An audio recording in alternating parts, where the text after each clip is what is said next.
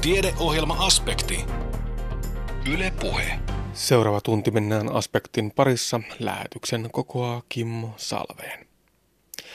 Statineista kuulemme heti lähetyksemme aluksi. Statinihoidossa lääkehoitoon sitoutumattomuus johtuu osittain siitä, että ihmiset eivät koe olevansa sairaita. Ei ole oireita, joita pitäisi lääkitä, joten lääke jää helpommin ottamatta. Näin toteaa statinihoidon kustannusvaikuttavuutta tutkinut provisori Emma Aarnio Itä-Suomen yliopistosta. Hänet tapaamme lähetyksemme aluksi. Ammattitaidon SM-kisat eli Taiteja 2015 käydään toukokuussa Lahdessa. Käymme katsomassa, miten Savon ammattiaikuisopiston kisajoukkue valmistautuu tulevaan. Heti tämän jälkeen pohditaankin, missä koulutetaan tulevaisuuden ammattilaiset Onko ilmaisen kaikkien saavutettavissa olevan koulutuksen aika tullut tiensä päähän? Nämä kysymykset ovat ajankohtaisia nyt, kun toisen asteen koulutusta kurittavat alituiset supistukset ja rahoitusleikkaukset.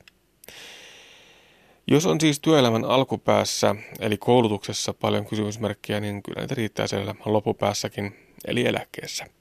Onko meillä varaa eläkkeisiin? Tätä pohditaan vielä lähetyksemme lopuksi. Tässä tämänkertaisen aspektin aiheita. Mutta nyt käsi sydämelle.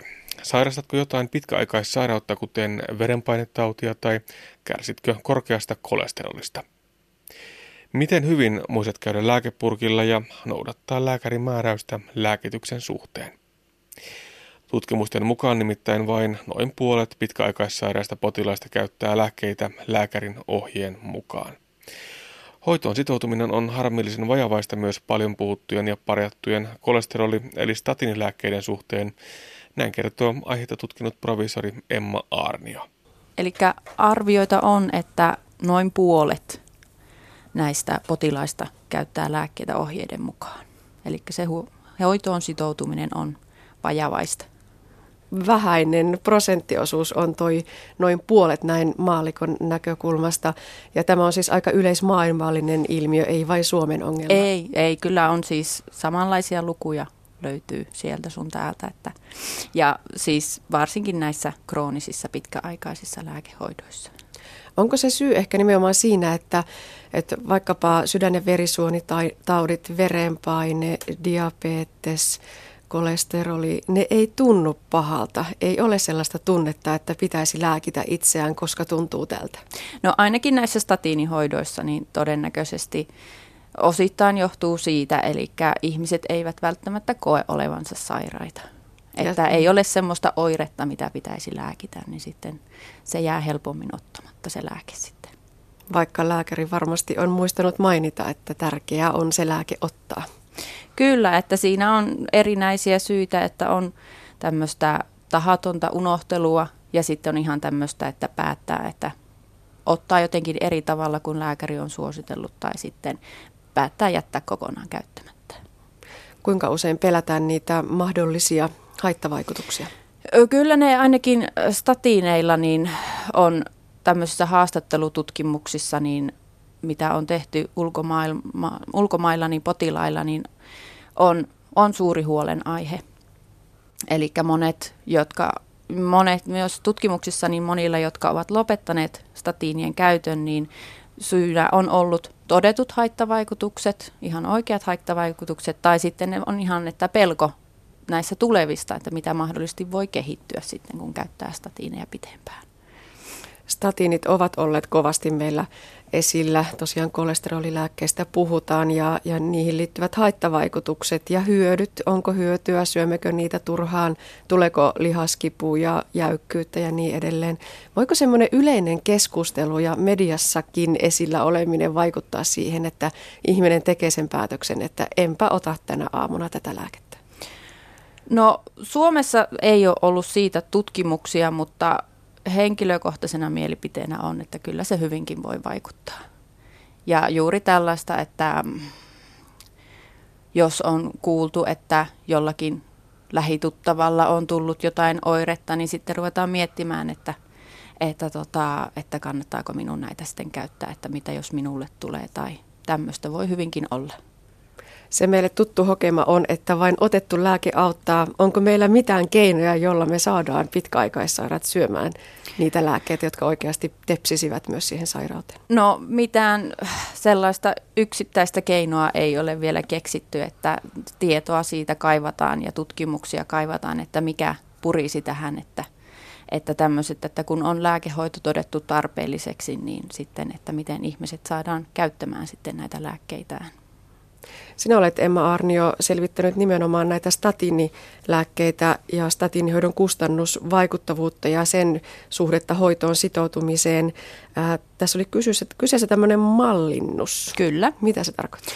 Eli potilaisiin en ole ollut yhteydessä, eli tämä on tietokoneella tehtyjä tavallaan voisi sanoa, että laskelmia, eli olen ottanut tietoja eri julkaistuista lähteistä ja lääke, lääkkeiden käyttötietoja olen saanut tuolta Kelan reseptitiedostosta, missä näkyy nämä korvatut lääkeostot. Sieltä olen katsonut, että tämän hoitoon sitoutumisen tason näillä suomalaisilla statiinin käyttäjillä. Ja sitten on rakennettu tämmöinen terveystaloustieteellinen malli, johon sitten laitetaan nämä parametrit näistä, mitä minä olen selvittänyt, näitä lukuja ja sitten pyörit, niin voisi sanoa, että pyöritetään tätä mallia.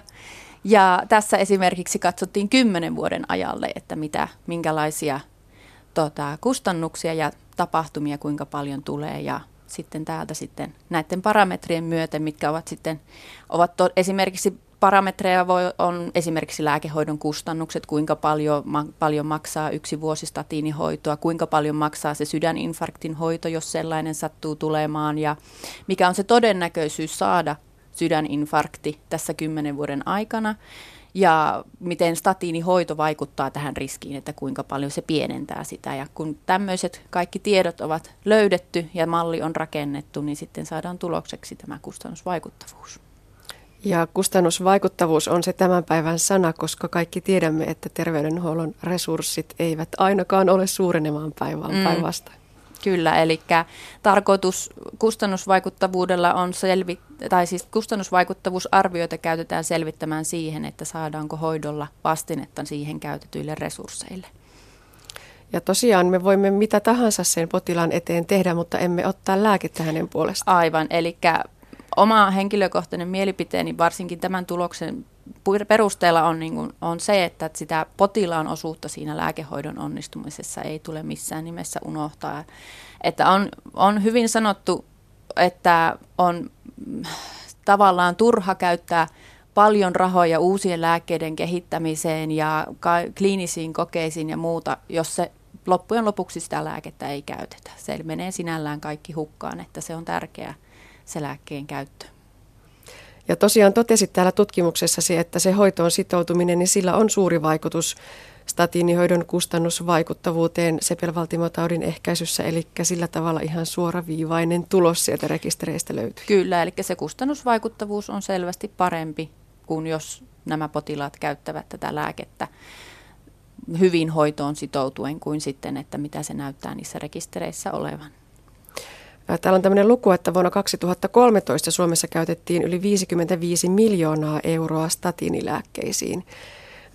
Voiko tästä jotakin summaa ajatella, että paljonko siitä oli tavallaan sitä hukkaa, jos ihmiset sitä, eivät sitä ottaneet? Sitä on hyvin vaikea sanoa, että ei voida sinällään lähteä sanomaan, että mitä siinä on mennyt hukkaan. Että enemmän ehkä voisi sanoa, että jos näitä statinilääkkeitä käytetään hyvin hoitoon sitoutuen, niin voidaan ehkäistä paremmin näitä tulevia tapahtumia, jolloin nämä hoitokustannukset niiden osalta mahdollisesti olisivat tai tulisivat toivon mukaan olemaan sitten pienemmät. Eli kun potilaat sitoutuvat hoitoon hyvin, niin todennäköisesti lääkekustannukset kasvavat, koska sitten niitä lääkkeitä käytetään enemmän, mutta sen seurauksena toivon mukaan sitten hoitokustannukset tapahtumien hoitokustannukset laskevat ja sitten kokonaiskustannukset olisivat pienemmät kuin sellaisessa tilanteessa, että niitä lääkkeitä käytettäisiin huonommin. Mm, eli saadaan niitä terveitä elinvuosia Kyllä. lisää, jotka ovat sitten kovinkin terveystaloustieteellisesti kustannusvaikuttavia. kyllä, kyllä. Toivon mukaan näin tapahtuisi. Tässä alussa todettiin, että noin puolet pitkäaikaissairasta ei käytä sitä lääkehoitoa niin kuin kuuluisi. Mitä nyt tämän statiinitutkimuksen perusteella, niin millaisia prosentteja sieltä saatiin? Eli olen aikaisemmin tehnyt tutkimuksen näistä suomalaisista statiinin käyttäjistä, niin näyttää, että ensimmäisen hoitovuoden aikana noin 55 prosenttia sitoutuu hoitoon hyvin ja sitten kolmen vuoden, ensimmäisen kolmen vuoden aikana se luku on siinä vähän tippuu alle 50 prosentin, mutta että siinä se pyörii siinä 50 prosentin paikkeilla sitten. Eli aika sama kuin tuolla muuallakin. Se, mikä luulisi näitä statiinilääkkeitä syöjiä kiinnostavan, on se, että statiinihoitoon sitoutuneilla potilailla on suurempi riski saada, siis huonosti sitoutuneilla on suurempi riski saada sydäntautitapahtuma. Eli tämäkin on hyvin suoraviivainen löydös, että, että pysyt terveempänä, sinulla on pienempi riski saada sydäntautitapahtuma, jos sitoudut lääkehoitoon ja otat niitä lääkkeitä niin kuin on neuvottu. Kyllä, koska siis se lääkkeen tarkoitushan on pienentää sitä riskiä. Ja jos sitä lääkettä käytetään hyvin, niin se riski siis pitäisi pienentyä, mutta sitten taas, jos sitä lääkettä ei käytetä, niin se alkuperäinen riski ei muutu mihinkään. Ja tämä on se viesti, joka pitäisi nyt saada sitten suurelle yleisölle läpi. Kyllä, että siis sillä tavalla, että jos lääkäri on todennut tämän lääkehoidon tarpeelliseksi, niin, niin silloin sitä siinä mielessä kannattaa käyttää sekin Emma Arnio todettiin jo, että niitä keinoja on kovin vähän, joilla ihmiset saadaan sitoutumaan siihen hoitoon, mutta toteat kuitenkin, että pitäisi kehittää niitä keinoja parantamista, tämän sitoutumisen parantamiseksi. Onko jotain tekeillä vai mitä pitäisi tehdä? Tekeillä saattaa hyvinkin olla jotain, mutta tota, tähän mennessä on kokeiltu tämmöisiä erilaisia muistutusmenetelmiä, potilaiden informaation lisäämistä – keskusteluja esimerkiksi farmaseutin kanssa apteekissa on kokeiltu. Ja joillakin on siis saatu, ihan, on saatu adherenssi, tätä, siis tätä hoitoon sitoutumista lisättyä, mutta ei välttämättä kovinkaan paljon. Ja voi olla, että sen saamiseksi on jouduttu käyttämään hyvin useitakin menetelmiä. Eli se on vähän monimutkainen on saattanut olla tämä, että se on, voisi sanoa, että nämä syyt tähän huonoon hoitoon sitoutumiseen ovat niin moninaiset, että se on hyvin vaikea iskeä siihen kiinni. Näin totesi statinihoidon kustannusvaikuttavuutta tutkinut provisori Emma Arnio Itä-Suomen yliopistosta. Toimittajana edellä oli Anne Heikkinen. 400 nuorta on keväällä jännittävän paikan äärellä, kun toukokuun alussa Turussa kisataan ammattitaidon SM-kisoissa eli taitajakisoissa – Kilpailuun osallistuvat alle 20-vuotiaat opiskelijat, jotka edustavat kisassa ammatillisen osaamisen parhaimmistoa ja kantavat ylpeinä edustamiensa opinahojen tunnuksia. Jo syyskaudelta alkaen koulutyössä on valmistauduttu näihin kevään kisoihin. Kilpailijoita on valittu ja karsittu semifinaaleissa ja nyt esimerkiksi Savon ammatti- ja aikuisopistossa tuo kilpailuun osallistuva 25 hengen joukkue on selvillä. Millaisena kilpailujen merkitys nähdään oppilaitoksissa ja miten tuohon vaativaan kilvoitteluun sitten valmistaudutaan? Kuopiossa Savon ammattiaikuisopiston kilpailijat ja näiden kilpailuhuoltajat olivat leirityksessä tutustumassa toisiinsa ja kilpailun sääntöihin. Säännöistä huoltajille kertoo seuraavassa koulutuspäällikkö Ilkka Kemppainen. No sitten semmoinen asia, minkä kävi mulla äsken kaksi kilpailijaa tuossa kysymässä, nyt vielä tiedoksi kaikille. Voiko he valmistua ennen taiteen 2015 semifinaalia? Vastaus on voivat. Eli jos teillä on kilpailija, joka on päässyt finaaliin saakka ja hän saa tutkinnon osat suoritettua, näytöt tehtyä ja tutkinnon, tutkinnon valmiiksi vaikka huomenna, ei ole mitään estettä sille. Tietysti se, että hänen kanssaan pitää jutella se, että hän on nyt osa edustusjoukkoita ja hän sitten, jos lähtee vaikka töihin, niin hän on sitten nämä tietyt päivät siellä Turussa, mutta ei ole nykyisten sääntöjen, eli ensimmäinen 4.2014 hyväksyttyjen sääntöjen mukaan täytyy olla oppilaitoksen kirjoilla semifinaalin aikaan. Se määritellään se kilpailijastatus siellä sillä tavalla. Tähän se liittyy sellainen kysymys vakuutuksista, että onko ne meidän vakuutukset? Tällä hetkellä näyttää hyvältä. Meillä on semifinaalit läpi ja, ja takanapäin, eli viimeiset semifinaalit pidettiin tämän kuun ensimmäisellä viikolla ja meillä semifinaaleihin osallistui tänä vuonna 90 meidän opiskelijaa ja nyt finaaliin ja tähän edustusjoukkueeseen on selvinnyt 25 kilpailijaa, jotka tällä hetkellä ovat tietysti omassa lajissaan kahdeksan Suomen parhaan joukossa ja näyttää siltä, että tässä vaiheessa ollaan menossa iloisilla mielillä ja ilolla kohti taitaa 2015 Turkua. Miltä tämä taitajakilpailu näyttää tänä päivänä ihan noin niin kuin oppilaitoksen näkökulmasta, Savon ammatti- ja aikuisopiston näkökulmasta? Miksi tällaisissa kilpailutoiminnassa kannattaa olla mukana? No ammattitaitokilpailutoiminta on sitten kansallisella tai kansainvälisellä tasolla on, on yksi tapa arvioida meidän tuloksia, kuinka meidän opiskelijat ovat opintojen aikana pystyneet osaamista itselleen keräämään. Toista kautta se on myöskin meille kehittämisen väline. Kansallisissa ja kansainvälisissä kilpailuissa työelämä on tiiviisti mukana aina sieltä tehtävien laadinnasta ja sen tehtävä infran rakentamista lähtien. Ja näissä kilpailuissa pyritään siihen, että se tekeminen olisi sitä tämän päivän tekemistä, mahdollisesti jopa, jopa tulevaisuuden tekemistä ja sitä kautta me pystytään sitten ohjailemaan omia opintoja, lukusuunnitelmiamme ja sitä arkipäivän työtä kehittää opetusta. Niin mainitsitte tuo yrityselämän tässä mukana. Se on hyvin voimakkaasti mukana tämän kilpailun järjestämisessä, mutta onko se sitten samalla myös sellainen paikka, jossa nuoret voivat sinne yritysmaailman suuntaan näyttää, että hei, tässä ollaan huippuosaajia? Tällä hetkellä jo kansallisissakin kilpailuissa, eli taite- ja suomestaruuskilpailuissa, paikalla on iso joukko headhuntereita, eli tämä on myöskin rekrytointitapahtuma ja yritykset, jotka siellä on mukana etsimässä tulevaisuuden tekijöitä ja osaajia itselleen, niin ei välttämättä ole kiinnostuneita niistä ykkös-, kakkos- ja kolmossijaisista, vaan, vaan nimenomaan kaikista mukana olevista. Ja mulle on tullut yhteydenottoja yrityksistä, josta, jotka haluavat tietää semifinaaleissa käyneiden nuorien nimiä ja yhteistietoja. Heitä kiinnostaa nimenomaan se rohkeus ja itse asiassa likoon laittaminen semifinaalissa. Ei niinkään se, että onko, onko selvitty finaaliin saakka tai pärjätty finaalista, mutta että on, on, ollaan mukana näyttämässä sitä rohkeasta omaa osaamista ja laittamassa itseään peliin. Itse pelin laittamisesta on pohjimmiltaan kyse. Millaista luonnetta se vaatii nuorelta, että, että ylipäätään lähtee tällaiseen kisaan mukaan? Tuohon luonteeseen en osaa sanoa, mutta, mutta mielestäni kohtuullista itsetuntemusta ja tietysti myöskin itse luottamusta sen tuntemuksen kautta.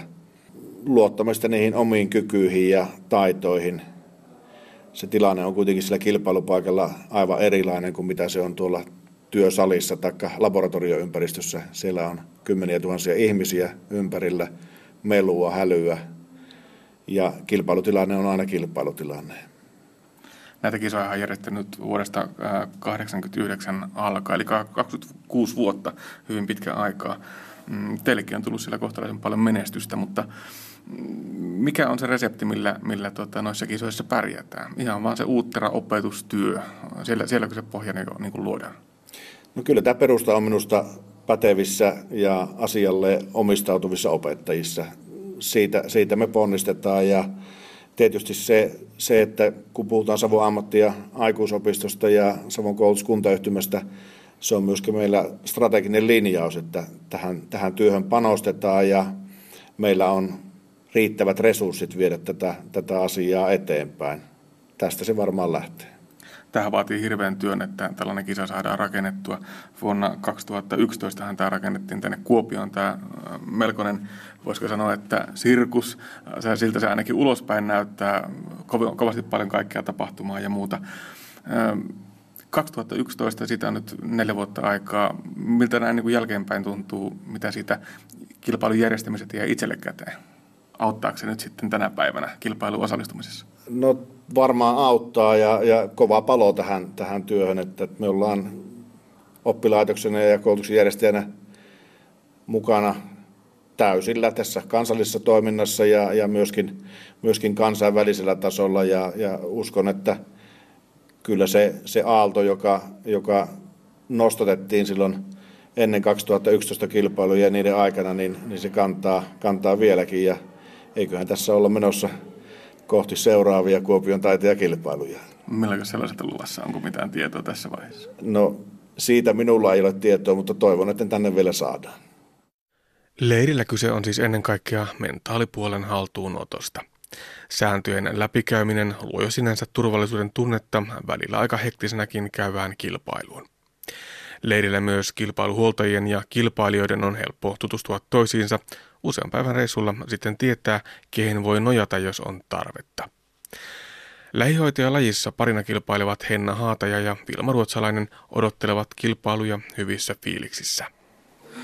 No mulla on ainakin tosi hyvät. Niin. Että jännittää kyllä ihan kauheasti, mutta uskon, että hyvin menee kuitenkin. Niin, toivottavasti menee hyvin siellä. Niin. Mitä te olette täällä nyt, täällä nyt kyllä käynyt läpi tähän mennessä? Mm, no noita sääntöjä. Sääntö, niin, sääntöjä ja sitten ihan noita yleisiä asioita, kuljetuksia ja hotelleja. Ei ole vielä oikein muuta keretty käymään. Mm. Mitenkä helpolta tämä teidän urakka nyt sitten tässä vaiheessa näyttää? Siellä on kuitenkin tota, 400 valtakunnan ehkä parasta ammattiosaajaa kilpailmassa näistä, näistä tota, titteleistä, niin miten te sulaudutte sinne niiden joukkoon? No ei ole otettu kaksi finaalipaikkaa, että toivottavasti hyvin sulaudutaan sitten sinne joukkoon. Niin kyllä, että lähdetään sille iloisella mielellä ja reippaalla mielellä kyllä, että kyllä me sinne päästään mukaan. Mitä siellä teidän tota, te lähihoitaja-opiskelijoita, niin mistä nämä teidän rastit kenties siellä sitten koostuu? Onko mitään ennakkoarvauksia? No ensiaputehtäviä voi olla sit Lapsiin ja nuoriin liittyvää ja vanhuksiin. Vanhuksiin niin, ja just jotain lääkke- lääkkeisiin liittyvää lääkkeenjakoa. Semmoisia. Nämä on hanskassa. Toivottavasti. Toivotan ne. Tiedätkö täällä miten paljon sitten harjoitellaan näitä? No, kun tuleehan niitä, me ollaan niin harjoittelujaksolla nyt, että tuleehan niitä siellä töissä niin opittua niitä, ja sitten kyllä me niitä koulussa harjoitellaan sitten mahdollisuuksien mukaan käydä yhdessä läpi niitä. Jep huoltaja Päivi Niskanen toimit siis nimenomaan näiden tyttöjen huoltajana. Miltä nämä ajatukset tässä vaiheessa kuulostaa? Kuulostaa tosi hyvältä ja realistiselta, että he on, he on sillä tavalla hyvin motivoitunut pari. Ja me ollaan Iisalmassa tosi iloisia, että meillä on näin hyvä pari. Pärjättiin hienosti semifinaalissa Oulussa. Tosi hyvällä mielellä ollaan. Ja ollaan tyytyväisiä siitä, että meidän yksikön koulutustaso on korkea, koska se on se pohja ja perusta, mihin me rakennetaan. Niin, kisailijat siellä nämä tekevät sen suurimman työn, mutta huoltajallakin on siellä oma rooli. Mitä, mitä huoltajan rooliin kuuluu? Minä kaikista arkisista asioista vastaan. Tietysti nyt ennakkoon valmentaudumme hyvin, eli valmennus järjestetään, se organisointi ensin ja sitten ihan pienistä yksityiskohdista niin pidän huolta sillä tavalla, jopa maitohappobakteereista, että otetaan, ruvetaan syömään viikkoa ennen kisoja ja näin edelleen, että, että hyvin, hyvin semmoista yksityiskohtaista, mutta semmoista hyvin, hyvin niin semmoista, itse kokisin sen semmoisena niin kuin huolenpitona, kaikenlaisena huolenpitona, että haluan varmistaa, että he kilpailijoina voivat hyvin ja kun tulee tiukka tilanne, niin minä olen sitten valmiina auttamassa ja tukemassa kaikin tavoin. Että olen läsnä koko ajan. Eli huolta ja huolta ihan sanan Nimenomaan. Kilpailijat viettävät tuolla Rytkyn leirikeskuksessa paljon aikaa myös keskenään tutustuen toisiinsa ja jakaen kokemuksia aiemmista kilpailuista. Osa kilpailijoista on ensikertalaisia, osa on käynyt taiteissa jo muutamankin kertaan. Jännitys nousee puheenaiheessa monessa paikkaa esiin. Vaikka itse kilpailusuoritus ei sinänsä olisikaan mikään jännittävä juttu, koko koulutus kuitenkin tähtää siihen, että oman alan hommat osataan, niin ne sääntöjen ja ajoitusten pikkudetaljit sekä niiden hahmottaminen on oma juttunsa. Ehkä se on epävarmuutta siitä, onko ymmärtänyt tehtävän oikein. Ehkä sitä, että jokin tekninen rytmitys pitää saada oikein. Mutta itse tekemisiin nuorilla tuntui kuitenkin olevan luja usko. Eikä mikään ihme, ovathan he vähintäänkin kahdeksanneksi parhaita ammattiosaajia koko valtakunnassa omissa kilpailulajeissaan. Koko ajan se, Henna, Henna, Henna. Että se niin tulee semmosena, semmosena ja sitten on just semmonen niin kuin, semmonen olo, että tekisi lähteä pois. Miten Vilma, kun sä muistelit sen tilanteen, kauanko sitä kesti sitä, kun se tilanne alkoi? Niin... No ei sitä kyllä kauan kestänyt. Aika niin kuin heti kun saatiin se ohipaperia. Niin kuin ensin kun mä luin sitä ohipaperia ja sitten mä olin silleen, että ei niin kuin voi olla tuota, että emme ikinä selvitä tästä. Mutta sitten kun me alettiin suunnittelemaan sitä, niin sitten se kyllä meni. Se ei sitä enää jännittänyt ollenkaan. Mm, ja ei niin kuin muistunut enää niitä ympärillä olevia ihmisiä ollenkaan, että ne unohtuneet kokonaan. Joo. Joo, tuommoinen olo voi, voi tulla aika moni kilpailuksi sanonutkin, että tulee sellainen olo, kun se on se tehtävä, että eihän, tämä on vähän mitä Jessikin tuossa sanoikin, tulee sellainen ihan epätoivon, että eihän mä ymmärrän niin yhtään mitään. Ja silloin todennäköisesti on väärässä. Että, et, et, tota, semmoista tilannetta harvoin tulee kisoissa, tai siellä on todella niin tapahtunut iso virhe. Semmoista tilannetta ei pitäisi tulla, että ette ymmärrä yhtään. Silloin kannattaa itse miettiä, että nyt mä ehkä luen jotain väärin tai, tai jotain just silleen niin raamattua, tai pitää ottaa vähän, vähän aikaa. Että, että ne on kuitenkin teidän, te osaatte niitä juttuja ja, ja sitten kun niitä vaan lähtee yksi mun vanha sukulainen aina sanoi, että palastellaan. Siis otetaan palaa kerrallaan. Mikä vaan asia, iso asia tai hankala asia tulee elämässä eteenpäin, niin pikku pala kerrallaan ja niihin, niihin nuo tehtävätkin. Ja, ja sitten ne lähtee, lähtee. Ja kukas olisi seuraava? Mä oon. Joo. Mä oon Juho ja mä oon Keittinkokilta Varkaudesta ja niinku aina iloinen ja just tämmönen. Ei mua niinku jännitä mikään, ei ole semmoista ei niinku kisat kun alkoi, niin ei mua jännittänyt yhtään. Ei niinku, en mä osaa jännittää, kun on tota, harrastuspohjalta tulee se, että kun ei vaan niinku osaa jännittää. Niin. Mikä sulla on se harrastus? Taikun. Niin. Sitten siellä on kaikki niitä vyöhykkeitä ja siellä kun on eessä kahtamassa kokeita ja nämäkin on yksi ja siellä on yhdeksän tai kymmenen kahtamassa. En mä osaa jännittää sitä. Eikö se kuitenkin Juho, silleen, jos sä saat olla hirmu rento ja muuten, mutta sä et, kuit, et koki kuitenkin aika kova kilpailemaan. Että Joo. sitten otetaan tosissaan, kun lähdetään Mm. tekemään. Sen mä oon huomannut, että Ihan mitä tahansa kyllä. kavereiden kanssa kilpailen tai mitään, niin aina mennään 150 siis. Joo. Niin, niin. Siis sä saat ottaa sen niin tälle rennosti ja niin, mutta sä oot kuitenkin aina sitten tosissa siellä. Mm, niin. kyllä. Joo, tää, tää, tää oon kilpailen taas huomannut. muiden kilpailijoiden kanssa ihan rennosti, mutta sitten Niin. se mennään, niin sitten muut Ja jää sit- täysin ja sit alkuun ja kilpa- nää, niin niin. se Se on kyllä ihan- Mut silleen, että tykkään kilpailla. Joo. Nyt sitten on Suihkosen Janne levy ja hitsaus ja Uusaro Juho Catering kokki. Mitkä on tota, ensinnäkin teillä ollut ne syyt, miksi te olette lähtenyt alun perin näille aloille? Aloitetaanko Janneesta levy ja hitsaus? No se on, että sukulaisilla raskas kone korjaaminen, niin siellä on paljon levyhommia ja hitsausta, niin sitä kautta lähdin sinne. Ja nyt sitten ihan kisaamaan asti. Joo, nuo opettajat kyselivät sinne, niin lähdin sitten mukaan. Ja catering kokkina tosiaan sitten Juho Uusaro. Oliko tämä oma ala miten helppo aikoinaan valita? Kyllä oli, että ihan pienestä pitäen tykännyt ruoanlaitosta ja tehnyt ja ollut kiinnostunut aina ja mukana ollut kovasti, kun on vanhemmat tehnyt. No ainakin tuossa niin ruoanlaittopuolella varmasti sitä näkyy tänä päivänä televisiosta ja muualta niin paljon, että onko tämmöisillä asioilla miten paljon vaikutusta siinä, kun sitten oma ala valitaan? No kyllä se oli aika vaikutti, että kun aina katsoi telekkaria ja siellä oli kaiken näköistä julkisuuden henkilöitä, kun oli tekemässä ruokaa ja sitten on päässyt niiden, osan niiden oppia jo nyttenkin tässä vaikka työssäoppimispaikoilta niiden mukaan. Niin on se ollut hienoa. Tota, levyseppä osastoa ei niin paljon tuolla telkkarissa näe. No se on kyllä totta, että sitä ei telkkarista pahemmin näe, mutta teollisuudesta enemmän. No miltä toi Osmo Heikkinen toimit huoltajana tuossa sähköasennuksen puolella? Teillä on täällä 25 nuorta tällä hetkellä ja valmistaudutte kovasti tuonne taitajakisoihin. Miltä tämä kokonaisuus näyttää tässä vaiheessa? No mukavaa porukkaa tuntuu olevan ja täytyy niin heti onnitella näitä kavereita täällä, jotka päässyt tähän mukaan. Että, ja lähteneet mukaan ennen kaikkea. Panemaan itse tuleen tässä. Että mukavalta porukalta näyttää. Miten tärkeä tällainen ää, leirittäminen, mitä täällä nyt tehdään, niin on? No siellä lop- kilpailupaikassa on tosi etu siitä, että ne tunnetaan toisemme. On helppo lähteä auttamaan kaveria, kannustaa niin edelleen. Tämä on niin semmoinen tuntuma porukasta, mitä, nä- mitä näin kanssa pystyy tekemään ja mitä voidaan puhua ja niin edelleen. Niin tuossa tytöt jo kertoi, että on sääntöjä tähän mennessä käyty läpi. Mitä kaikkea muuta täällä sitten tehdään? No, eli tässä suuri osa on tässä merkitys niin tapaamisessa ja sovittaa niistä asioista. Eli säännöt, ne kilpailusäännöt, sitten omat joukkueen säännöt. Eli koska me porukalla lähdetään, niin meillä on tietysti asiat, joita pitää niin noudattaa ja sopimuksia tehdään tietenkin, että miten sille eletään ja ollaan siellä Turussa. Aivan. Miten iso merkitys teidän mielestä on tällä bondaamisella? Te kuitenkin tutustutte täällä toisiinne ja ehkä opitte toimimaan ihan uudella tavalla sitten ryhmänä kuitenkin ennen sitä kilpailua. Kyllä se ryhmähenki on aina tärkeä, että viime vuonna kun olin kisaamassa finaaleissa, niin oli tosi hyvä ryhmähenki siellä ja siihen aina pitää olla, että ryhmähenki kun kunnossa, niin kaikilla toimii hommat ja kaikki tykkää olla siellä kisassa mukana, että kukaan ei jää yksin. Niin onhan se huomattavasti mukavampi lähteä hyvällä porukalla sen reissaan. Niin sä oot tosiaan toista kertaa nyt jo kisaamassa siellä. Joo, finaalissa on toista kertaa, mutta semifinaalissa on ollut kolmena vuonna, että ykkösenä, kakkosena ja nyt on kolmantena. Että kakkosena päästiin finaaleihin ja nytten kanssa. Miten paljon tällä aiemmalla kokemuksella on merkitystä? Kyllä sillä on, että ei jännitä niin paljon ja osaa jo suunnitella sitä hommaa paljon pitemmälle kuin niissä kahdella ensimmäisellä kerralla. Nyt kun oltiin kolmannella kerralla, oltiin semifinaalissa Nurmeksessa, niin hommat luisti ihan kuin suksi, samalla tavalla kuin suksi luisti, niin homma luisti siellä, että ihan oli tosi hyvin. Saatiin hommat aikataulutettua ja kaikki.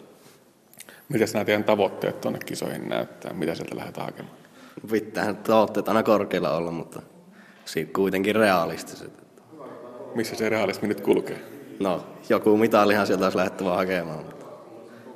No sanotaan näin, että pitäisi päästä paremmalle sieltä kuin viime vuonna. Oltiin vitosia, mutta nyt päästä vitosta vielä vähän kiristetty ylöspäin, niin se on riittää. Pääsee sinne asti. Voittaa se, kun pääsee jo finaaleihinkin. Ajatelkaa, minkälaisen tien te olette tullut ja raivannut semifinaaleista sinne Suomen sinne kärkien joukkoon.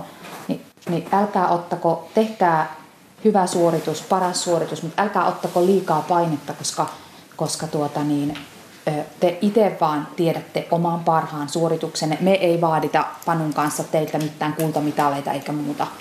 Ja, ja muistakaa aina, että te olette ihan, siis, ihan, ihan huippuja, huippuja jo nytteen ennen kuin vielä SM-kisoissa ollaan.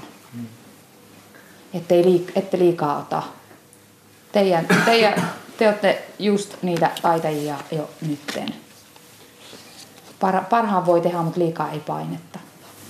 Me ollaan oltu niin paljon, että istaillaan tehdään muutama tota, nyt mennään ruokailuun. Mutta mä toivoisin, että tutustutaan toisiimme silleen pikkasen, että, että tota, mennään sellaiseen jonoon sillä tavalla, että järjestäydytään meidän toisen nimen mukaiseen aakkosjärjestykseen niin, että se, jonka toinen nimi on Aada, niin on tuolla ja se, jonka toinen nimi on Öödä, niin sitten tuota, tuo, tuo, tuo, Olkaapa hyvä.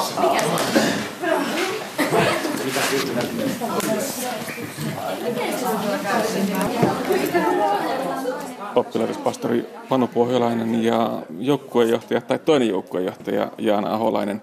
Tässä on nyt prepaattu tätä joukkuetta, joka on tuonne kisoihin lähdössä. Miltä tällä hetkellä näyttää? No oikeastaan näyttää aivan, aivan loistavalle, että meillä on tänäkin vuonna lähdössä täältä Savon ammatti- ja aikuisopistosta niin 25 hengen kokoinen joukkue. Ja täällä ollaan joukkueen kanssa tiimiytymässä ja, ja näyttää siltä, että joukkue on hitsautumassa ja on jo oikeastaan hitsautunutkin aika pitkälle jo yhdeksi hyväksi loistavaksi joukkueeksi. Niin, aika rennon olosta tuo meininki on. Mitenkä Panu, miltä se näytti heti, heti tota alusta pitää? Onko tämä niinku tyypillistä, että tämä jengi hitsautuu näin nopeasti yhteen?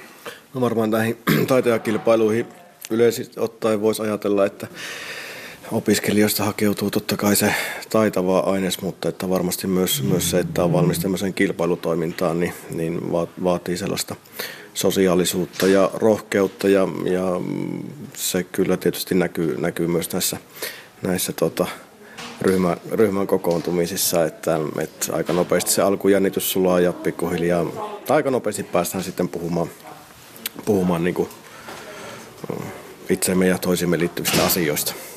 Yksi aihe, mikä tuossa nousee ihan selkeästi esille, on, on jännittäminen. Jännittääkö teitä nyt? Täytyy sanoa, että kyllä, kyllä jännittää ja, ja tuota, siitä ei oikeastaan koskaan pääse varmasti eroon, enkä haluakaan. Että se on vain yksi osa, osa niin kuin minun persoonaa ja kaikkea ja se kuuluu näin ollakin. Tämä on hienoa, että me voidaan tämmöisessä koulumaailmaan liittyvässä tilanteessa niin puhua jännittämistä myös tälleen niin kuin oppimiskokemuksen näkö, näkökulmasta, että, että sitten kun jännittämistä puhutaan tämmöisellä porukalla yhdessä, niin, niin ilmiö, joka helposti tuntuu tuntuu niin kuin vaikealta ja hankalalta, niin paljastuukin sitä aika nopeasti sillä tavalla niin kuin sitä suoritusta tukevaksi ilmiöksi, jos, jota me itse kukin niin kuin elämässä eri tavoin, tavoin koetaan, mutta että me ymmärretään, että se jännitys valmistaa myös siihen suoritukseen ja sitten se yhtäkkiä tuntuukin ehkä vähän helpommalta kantaa. Niin, jännityksellä on ihan oma roolinsa kuitenkin siinä valmistautumisessa. Miten helppoa tuollaista jännitystä on sitten, sitten käsitellä? Pystytyykö täällä käymään läpi sitä jännitystä mm, sille, että se saadaan käännettyä voimavaraksi? Täällä varmaan voi jotain, jotain käydä läpi ja musta tuntuu, että on kaikkein tärkeintä, kun joku toinen siinä vieressä sanoo, että mua jännittää, niin sitten on ehkä helpompi, että ai sua, suakin ja, ja näin. Mutta mä ajattelin, että lopulta se sitten paljastuu siellä Turussa, Turussa silloin edeltävänä iltana, kun me saadaan yhdessä pohtia sitä jännitystä. Ja sehän meillä tässä ajatuksena on, että, että minä ja Jaana ollaan tukena, tukena monessa ja auttamassa, mutta että ajatus olisi se, että nämä nuoret muodostuu niin kuin tukipiiriksi toinen, toinen toisilleen ja me tietää, mikä sellainen vertaistuen merkitys on. Ja silloin kun sitä saa porukassa jakaa ja, ja lähtee yhdessä illalla käymään grillillä tai jossain ja puhua, niin se jännitys sulaa paljon paremmin kuin meidän hienoilla puheilla tai millään teorioilla. Niin, tosiaan ihan pitkä reissu ja kohtalaisen kauas täältä Kuopiosta on, on tuota starttaamassa sitten keväämällä toinen joukkuejohtaja Jaana Aholainen Millaisia nämä reissut on? Onko, no on tietysti varmasti kivaa ja hauskaa, mutta tuota, haasteitakin riittää. Ne ovat, ne ovat oikeastaan semmoisia hyvin mieleenpainuvia reissuja ja voin vain kuvitella myöskin kilpailijoista, että, että he ovat, ne ovat varmasti semmoisia niin kokemuksia, minkä ihminen ehkä kerran, kerran voi kokea, kokea niin kuin elämänsä aikana ja en oikeastaan, en osaa muuten sitä tiivistää, kun ne ovat kaikki omanlaisiansa, mutta hienoja, elämyksellisiä ja, ja sellaisia kokemuksia, missä ei voi muuta kuin ihailla näiden nuorten taitajien ammattitaitoa. Ammattitaitohan siellä on varmasti keskiössä. Miten tärkeää se menestyminen tai kilpaileminen nyt sitten on loppujen lopuksi? Meidän näkökulmasta se ei ole tärkeää, että mä tota, ajattelen, että taitaja kilpailu itsessä mulle silloin kun se alkaa, niin se on oikeastaan merkityksetön sana, että mä ajattelen, että se on ammattitaidon juhla ja, ja osaamisen juhla ja, ja, ja tota, hieno, hieno näyteikkuna siitä, miten, miten tota, nämä meidän tulevaisuuden rakentajat, miten taitavia ne on. Ne on. Mutta totta kai kilpailussa aina on se kilpailuvietti herää ja tänään me ollaan puhuttu, kuinka, kuinka tota, siihen liittyy jännitystä ja kuinka monella se kil, niin kuin kilpailu alettua se, se tota, muuttuu. Että eihän sitä pois voi sulkea, että se on yksi, yksi osa, osa sitä, mutta että siitä hetkestä, kun ne kilpailut alkaa, niin minun ja Jaanan tehtävä on sitten lähinnä tyynnytellä ja palastella ja muistuttaa, että te kaikki olette jo voittajia. Näin siis Kuopion Rytkyllä, jossa Savon ammatti- ja aikuisopiston opiskelijat valmistautuivat toukokuussa Turussa järjestettäviin Taiteen 2015 ammattitaidon SM-kisoihin. Mutta mistä saa oppia ammattien tulevaisuudessa? Entä onko ilmaisen ja kaikkien saavutettavissa olevan koulutuksen aika tullut tiensä päähän? Nämä kysymykset ovat nyt ajankohtaisia, kun toisen asteen koulutusta kurittavat alituiset supistukset ja rahoitusleikkaukset.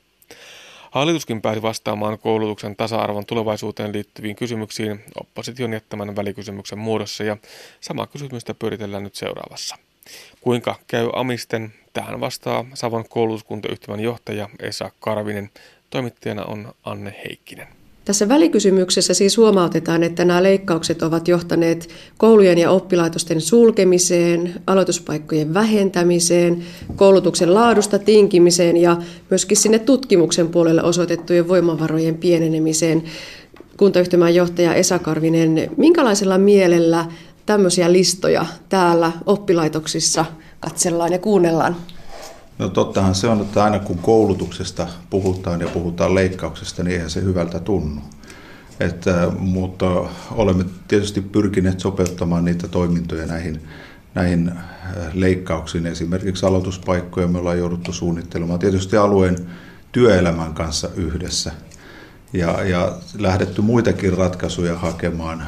Ollaan muodostettu strategisia toimenpiteitä nyt näihin tulevaisuuteen – tulevaisuuteen oleviin niin kuin linjauksiin nähden. Oppositiopuolueet ovat haastaneet hallitusta sillä, että koulutuksesta on nyt leikattu historiallisen paljon. Koulutukseen on kohdistettu melkein kahden miljardin euron leikkaukset tällä hallituskaudella. Voiko sanoa, että se kyllä näkyy? Kyllähän leikkaukset näkyy Savon koulutuskuntayhtymänkin osalta, että erityisesti ne näkyy nyt sillä tavalla, että me ollaan valmistauduttu niihin tulevaisuuteen ja lähdetty muun muassa katsomaan sitä meidän kustannusrakennetta ja toimintatapaa ja organisoitumista ja erilaisia tunnuslukuja, joihin meidän pitää tulevaisuudessa päästä, jotta tämä ammatillisen koulutuksen ja lukiokoulutuksenkin toteutus on mahdollisimman tuloksellista. No, voiko olla jo huolissaan siitä, että voiko näillä resursseilla kouluttaa tolkun ammattilaisia, jotka uskaltaa sitten hyvillä mielin päästää täältä koulun pekiltä sinne työelämään? Tietysti totta kai jonkinnäköisiä huolia voi tuoda, tuoda esille, mutta lähtökohta kuitenkin meillä on ja meidän tehtävänä on nimenomaan koulutuksen järjestäjä. Niin järjestäjänä pitää huolta, että ne ihmiset, joita me täällä koulutetaan, ne myös ovat sellaisia, että heillä on ammattitaito alueen työelämään. Että, että hyvin tietysti turvallisin mielin voisin itse niin kuin todeta olevan, ainakin meidän tulokset näyttää siltä, että, että kyllä ammattitaito on sellaista, joka ikään kuin alueelle on tarpeellista ja se osaaminen, mitä ollaan kehittämässä, niin myös siltä näyttää tällä alueella edelleenkin. No kun niitä resursseja leikataan ja juustohöylä täällä koulutuspuolella heiluu, niin, niin mikä se on, mistä voi karsia? Mitkä ne on ne paikat, jossa tavallaan on ollut löysä ja mistä on voinut niitä säästöjä löytää? No tietysti me joudutaan tarkastelemaan ne kaikki meidän toiminnot, mitä meillä koulutuksen järjestäjällä on. Ja, ja ehkä äh, lähdetään ensisijaisesti muusta kuin opetuksesta äh, liikenteessä ja silloin me mennään näihin kiinteistöihin muun muassa, mennään erilaisiin toimintatapoihin ja niin edelleen. Että me totta kai joudumme katsomaan ja tarkastelemaan kaikki meidän toiminnot siten, että se oppiminen ja, ja opetuskin kaikkinensa niin olisi se pääasia ja, ja lähdetty siis tarkastelemaan muita, mutta joudutamme kyllä joka toiminto katsomaan ja niin kuin ollaankin katsottu, että, että mutta ensisijaisesti niin kuin nyt meillä Savon koulutuskuntayhtymässä on tehty linjauksia muun muassa kiinteistöjen lähes puolittamiseen nyt tulevaisuudessa. Vaikka meillä investointitarpeet ovat äärimmäisen suuret, niin meidän kiinteistöjen määrä tulee selkeästi vähenemään. Ja sitten me ollaan tehty ratkaisua erilaisista toimintatavoista, jotka liittyy esimerkiksi työpaikalla tapahtuvaan oppimiseen ja, ja tämän lisääntymiseen, joka myös sitten vaikuttaa monella tapaa.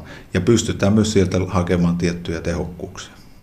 Mm, se ammatillinen koulutus taitaa olla ihan toista kuin vaikkapa 10 vuotta, 20 vuotta sitten, tai niihin aikoihin, kun me, joiden lapset on nyt siinä opiskeluiässä, kun itse oltiin siellä koulun penkillä. Tosiaan se työssä oppiminen on tullut vahvasti mukaan, yrityselämä on tullut mukaan.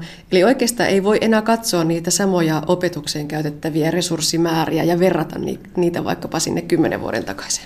No joo, mä itse voisin niin lähteä ehkä siltä kannalta katsoa, että työelämä muuttuu ja ammatillisen koulutuksen pitää myös muuttua. Ja monessa tapauksessa pitäisi olla jopa viemässä sitä niin kuin työelämän muutosta. Että jos työelämä muuttuu ja jos tarkastellaan vaikka työelämää 10-20 vuotta sitten, niin olihan se erilaista kuin tänä päivänä. Niin myös ammatillisen koulutuksen tulee olla erilaista. Ja, ja, ja tätä tietysti me, ja erityisesti mitä tässä on tapahtunut ja tulee tapahtumaan, niin on alueen työ- ja elinkeinoelämän kanssa käytävä yhteistyö. Se on hyvin tärkeää tässä meidän koulutuksessa välikysymyksessä kovasti kiinnitetään huomiota myös siihen koulutuksen tasa-arvoon, että toisenkin asteen koulutusta löytyisi tasaisesti joka puolelta Suomea. Kuinka pitkäksi ne välimatkat voi kasvaa, että, että on vielä kohtuullista lähettää nuori sinne naapurikaupunkiin opiskelemaan? Tämä on tietysti hyvin niin kuin yksilöllinenkin asia, mutta totta kai niin jos Pohjois-Savoa ajatellaan, niin, niin meidän pitää pitää huolta, että niin nuorilla kuin aikuisillakin on mahdollisuus opiskella ja se koulutuksen saavutettavuus on, on hy, hyvin järjestetty. Tähän, tässä haluan kuitenkin viitata esimerkiksi tähän meidän työpaikalla tapahtuvan oppimisen lisääntymiseen.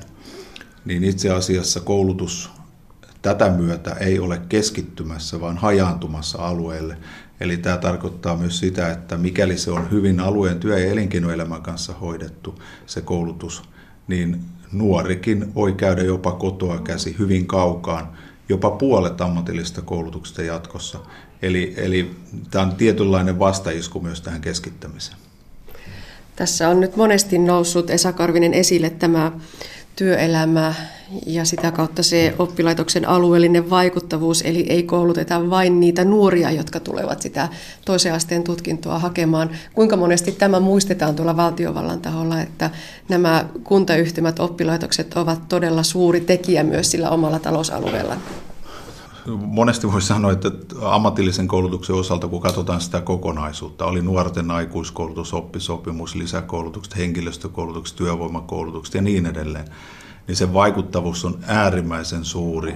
Täällä meilläkin Pohjois-Savossa eri, erittäin suuri, suurempi kuin yleensä ehkä ymmärretään tai ajatellaan. Ja, ja tämä kokonaisuus on koulutuksen järjestäjä, niin kuin mekin, niin se muodostuu kaikista näistä elementeistä. Ja me halutaan olla kaikilla näillä elementeillä palvelemassa tämän alueen työelämää. No heitänpä vielä yhden ajatuksen. On puhuttu tosiaan siitä, että jostakin pitää, pitää niitä euroja kaivaa ja valtiovallan resurssit koulutukseen vähenevät koko ajan. On puhuttu tasa-arvosta. Voiko tasa-arvo koskea myös opetuksen maksullisuutta tai maksuttomuutta? Voidaanko nähdä, että toisen asteen koulutus joskus olisi maksullista? Itse näkisin, että kun koulutuksesta puhutaan, niin, niin on, on tärkeää, ja kun puhutaan tasa-arvosta, ja suomalaisesta yhteiskunnasta, niin tämä ainakin toisen asteen ammatillinen ja, ja lukiokoulutuskin on tärkeää, että ne ovat maksuttomia. Itse näen sen ehdottoman tärkeänä asiana. No mitä ajattelette, että välikysymyksessä tapahtuu? Minkälaista vastausta sieltä odotetaan? Tämä on hyvin mielenkiintoinen tämä tilanne tällä hetkellä, että koulutuksen järjestäjäverkkoa ollaan siis uudistamassa. Se on nyt siellä eduskunnan käsittelyssä rahoituslakia ollaan uudistamassa, sekin on eduskunnan käsittelyssä. Ja toisen asteen koulutuksessa tapahtuu erittäin suuria muutoksia tällä hetkellä, mutta jotenkin haluaisin itse nähdä, että täällä Pohjois-Savossa niin päättäjät kuin työelämä ja niin kuin koulutuksen järjestäjätkin on, on lähtenyt niin kuin hyvin ennakoidusti vastaamaan näihin haasteisiin. Ja sinällään sinällään niin kuin tunnelma on niin kuin selkeä, että me tiedetään, mihin suuntaan meidän pitää näillä ajatusmalleilla, mitä nyt tuolla valtiovaltakin on tehnyt, niin tiedetään, mihin suuntaan pitää mennä ja, ja ollaan vahvasti niin kuin sinne menossa. Näin totesi Savon koulutuskuntayhtymän johtaja Esa Karvinen. Jos on siis työelämän alkupäässä eli koulutuksessa paljon kysymysmerkkejä tulevaisuutta ajatellen, niin kyllä niitä riittää myös siellä loppupäässäkin eli eläkkeessä. Onko meillä varaa eläkkeisiin? Tätä kysyttiin Kuopiossa järjestetyssä tilaisuudessa, jossa eläkejärjestelmästä puhui Kelan entinen pääjohtaja Jorma Huhtanen. Ja hän jos kukaan on katsonut myös eläkejärjestelmämme kehitystä aitiopaikalta. Meitä eläkeläisiä syytetään siitä, että me olemme tavallaan nyt työssä olevien elättejä, No periaatteessa niinkin voi sanoa, että emme ole nyt aktiivielämässä kuin jollakin pienellä osalla, kellä vielä on palkkatuloa tai muuta vastaavaa. Mutta tämähän on niin kuin hyvin luonnollista, että kun aika menee eteenpäin, niin ihmiskasvot vaihtuu siinä työn, työn äärellä. Ja näin suomalainen eläkejärjestelmä on onneksi myöskin ymmärretty, ettei tämä ole nyt pelkästään meitä varten, jotka olemme nyt eläkkeellä, vaan sieltä tulee meidän takaa, takaa uudet eläkeläiset ja toivottavasti tulee niitä maksajia, eläkkeen maksajia melkein vähän enemmänkin kuin mitä, mitä nykyisin on, että jokainenhan ymmärtää sen. Meillä on nyt aika paha työttömyys, noin 400 000 ihmisen työttömyys, ja se vaikuttaa muun muassa, sanonsa heti kärkeen, siihen, että jos tilanne näin jatkuisi, niin meillä, meillä monet suunnitelmat rupeaa heittämään häränpyllyä. Että on saatava vaan muuttumaan tavalla tai toisella. Suomihan on Euroopan nopeiten vanheneva väestö nyt tällä hetkellä ja se jatkuu tämä meidän huono kehitys väestön iän suhteen aina tuonne 2030 paikkeille. Sen jälkeen Suomen ikärakenne tervehtyy, että meillä on nuorempaa väkeä ja työssä olevaa väkeä suhteessa vanhaan väestöön paremmassa suhteessa. Tuo otsake, mikä minulle on annettu, niin yhtä hyvin sen voisi myöskin kysyä näin, että onko meillä varaa olla maksamatta eläkkeitä.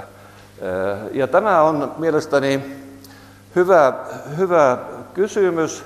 Itse, joka olen toiminut hyvin, voisi olla koko elämäni tämän sosiaali- ja terveyspuolen asioissa, niin olen joutunut, joutunut tätä kysymystä niin kuin kokonaisvaltaisena elämän kannalta miettimään monet monet kerrat. Eläkejärjestelmän tavoitteenahan on lueteltu tässä nyt neljä pääkohtaa. Näitä taulukoita voi tehdä millä ta- tavalla tahansa, mutta tämä on mielestäni aika hyvä vanhusiän köyhyyden estäminen, saavutetun tulotason turvaaminen, turva pitkäaikais- pitkäikäisyyden varalta. Tämäkin on tärkeä siksi, että kyllä suomalaisten odotettavissa oleva elinikä, sehän kasvaa hyvin nopeasti sekä naisilla että miehillä. Ja sitten tietysti on tämä inflaatiolta suojautuminen, että mitä sillä eläke eurolla, vanhaan aika eläkemarkalla markalla voi ostaa ja, ja, ja mikä, mikä sen tavallaan ostovoima on.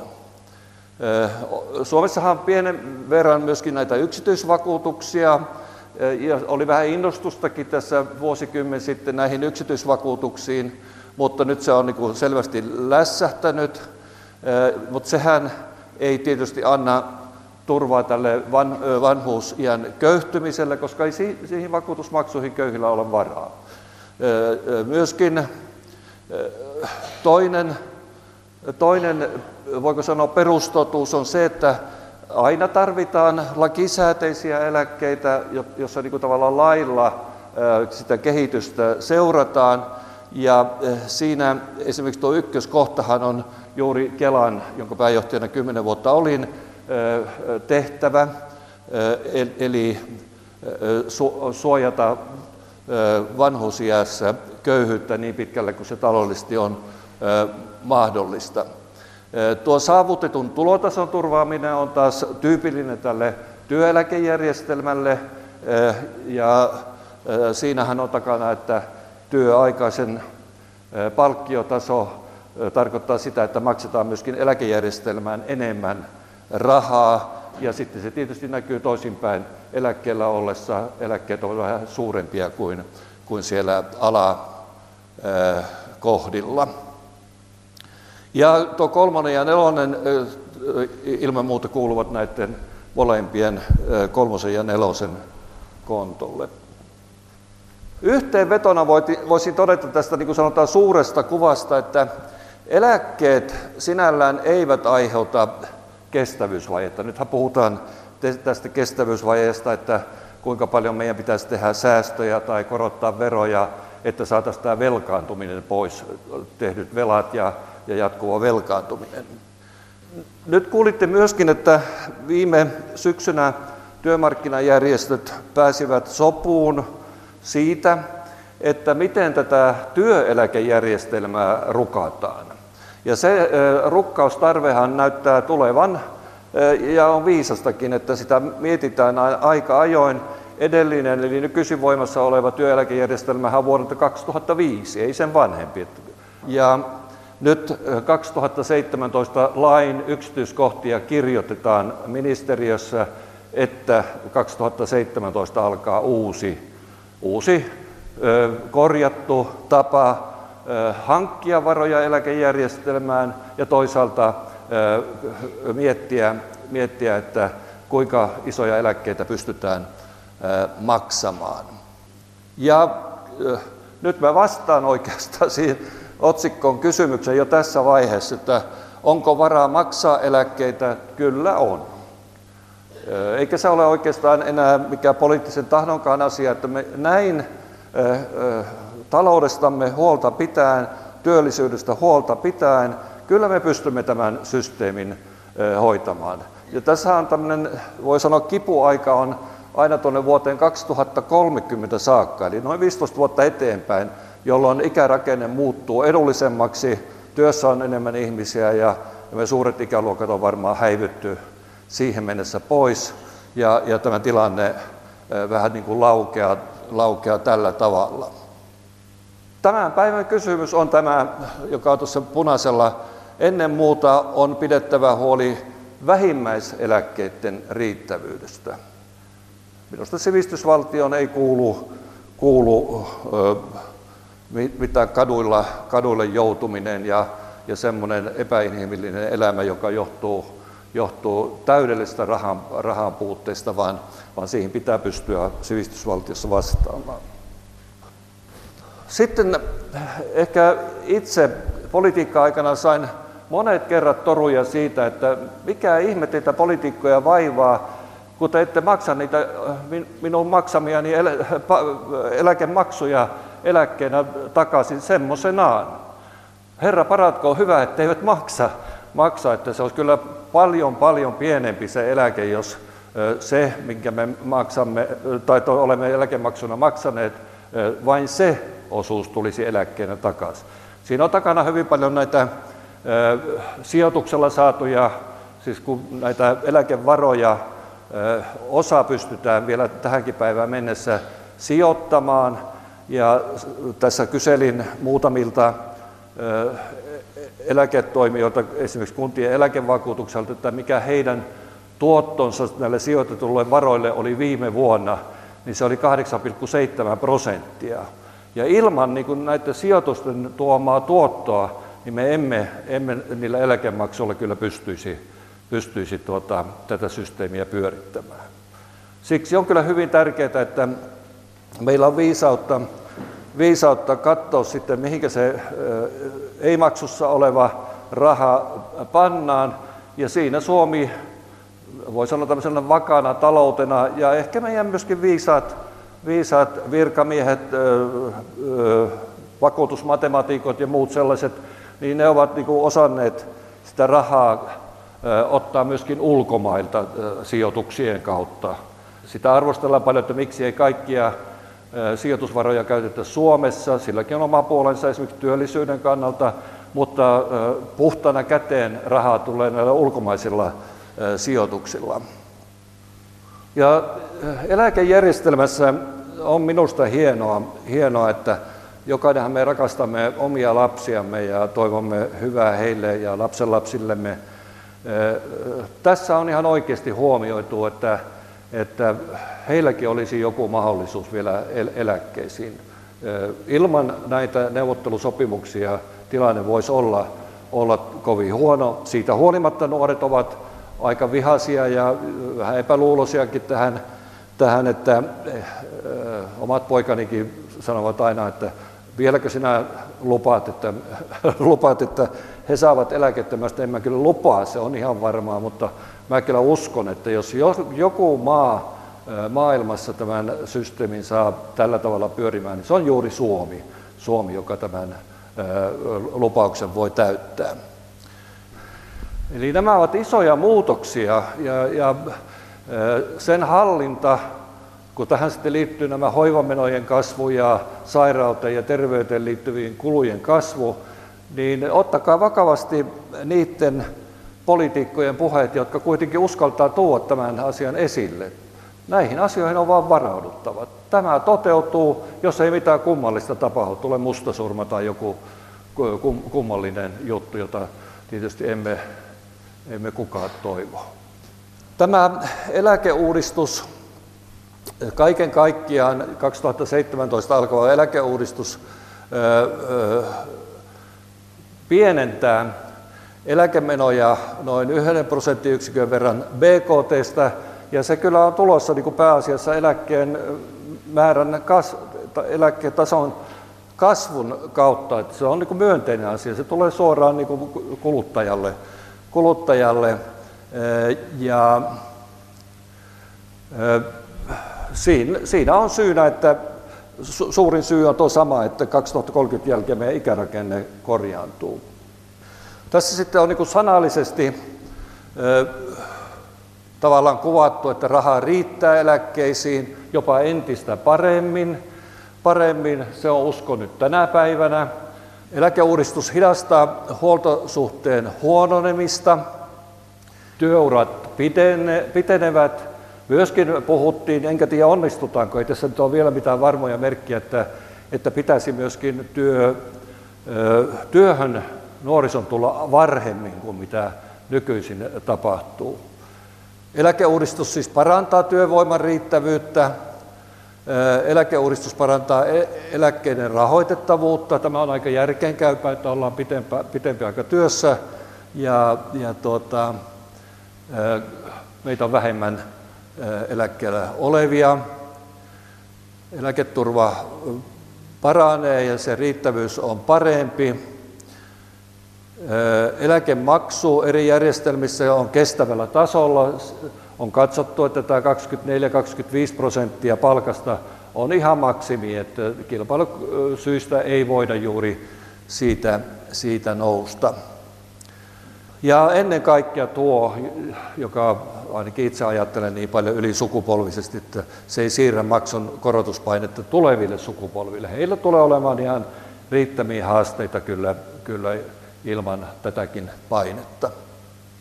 Ja sitten tämä niin kuin tavallaan summataan, että ainut tae rahoituksen riittävyydelle on riittävä talouskasvu.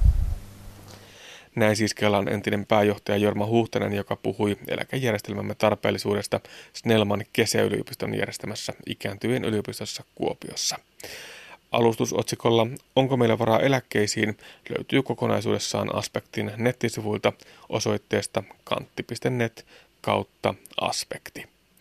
Ja tässä oli siis tämänkertainen aspektimme. Lisää aiheistamme tuolla netissä ja lisäksi aspekti löytyy Yle Areenasta.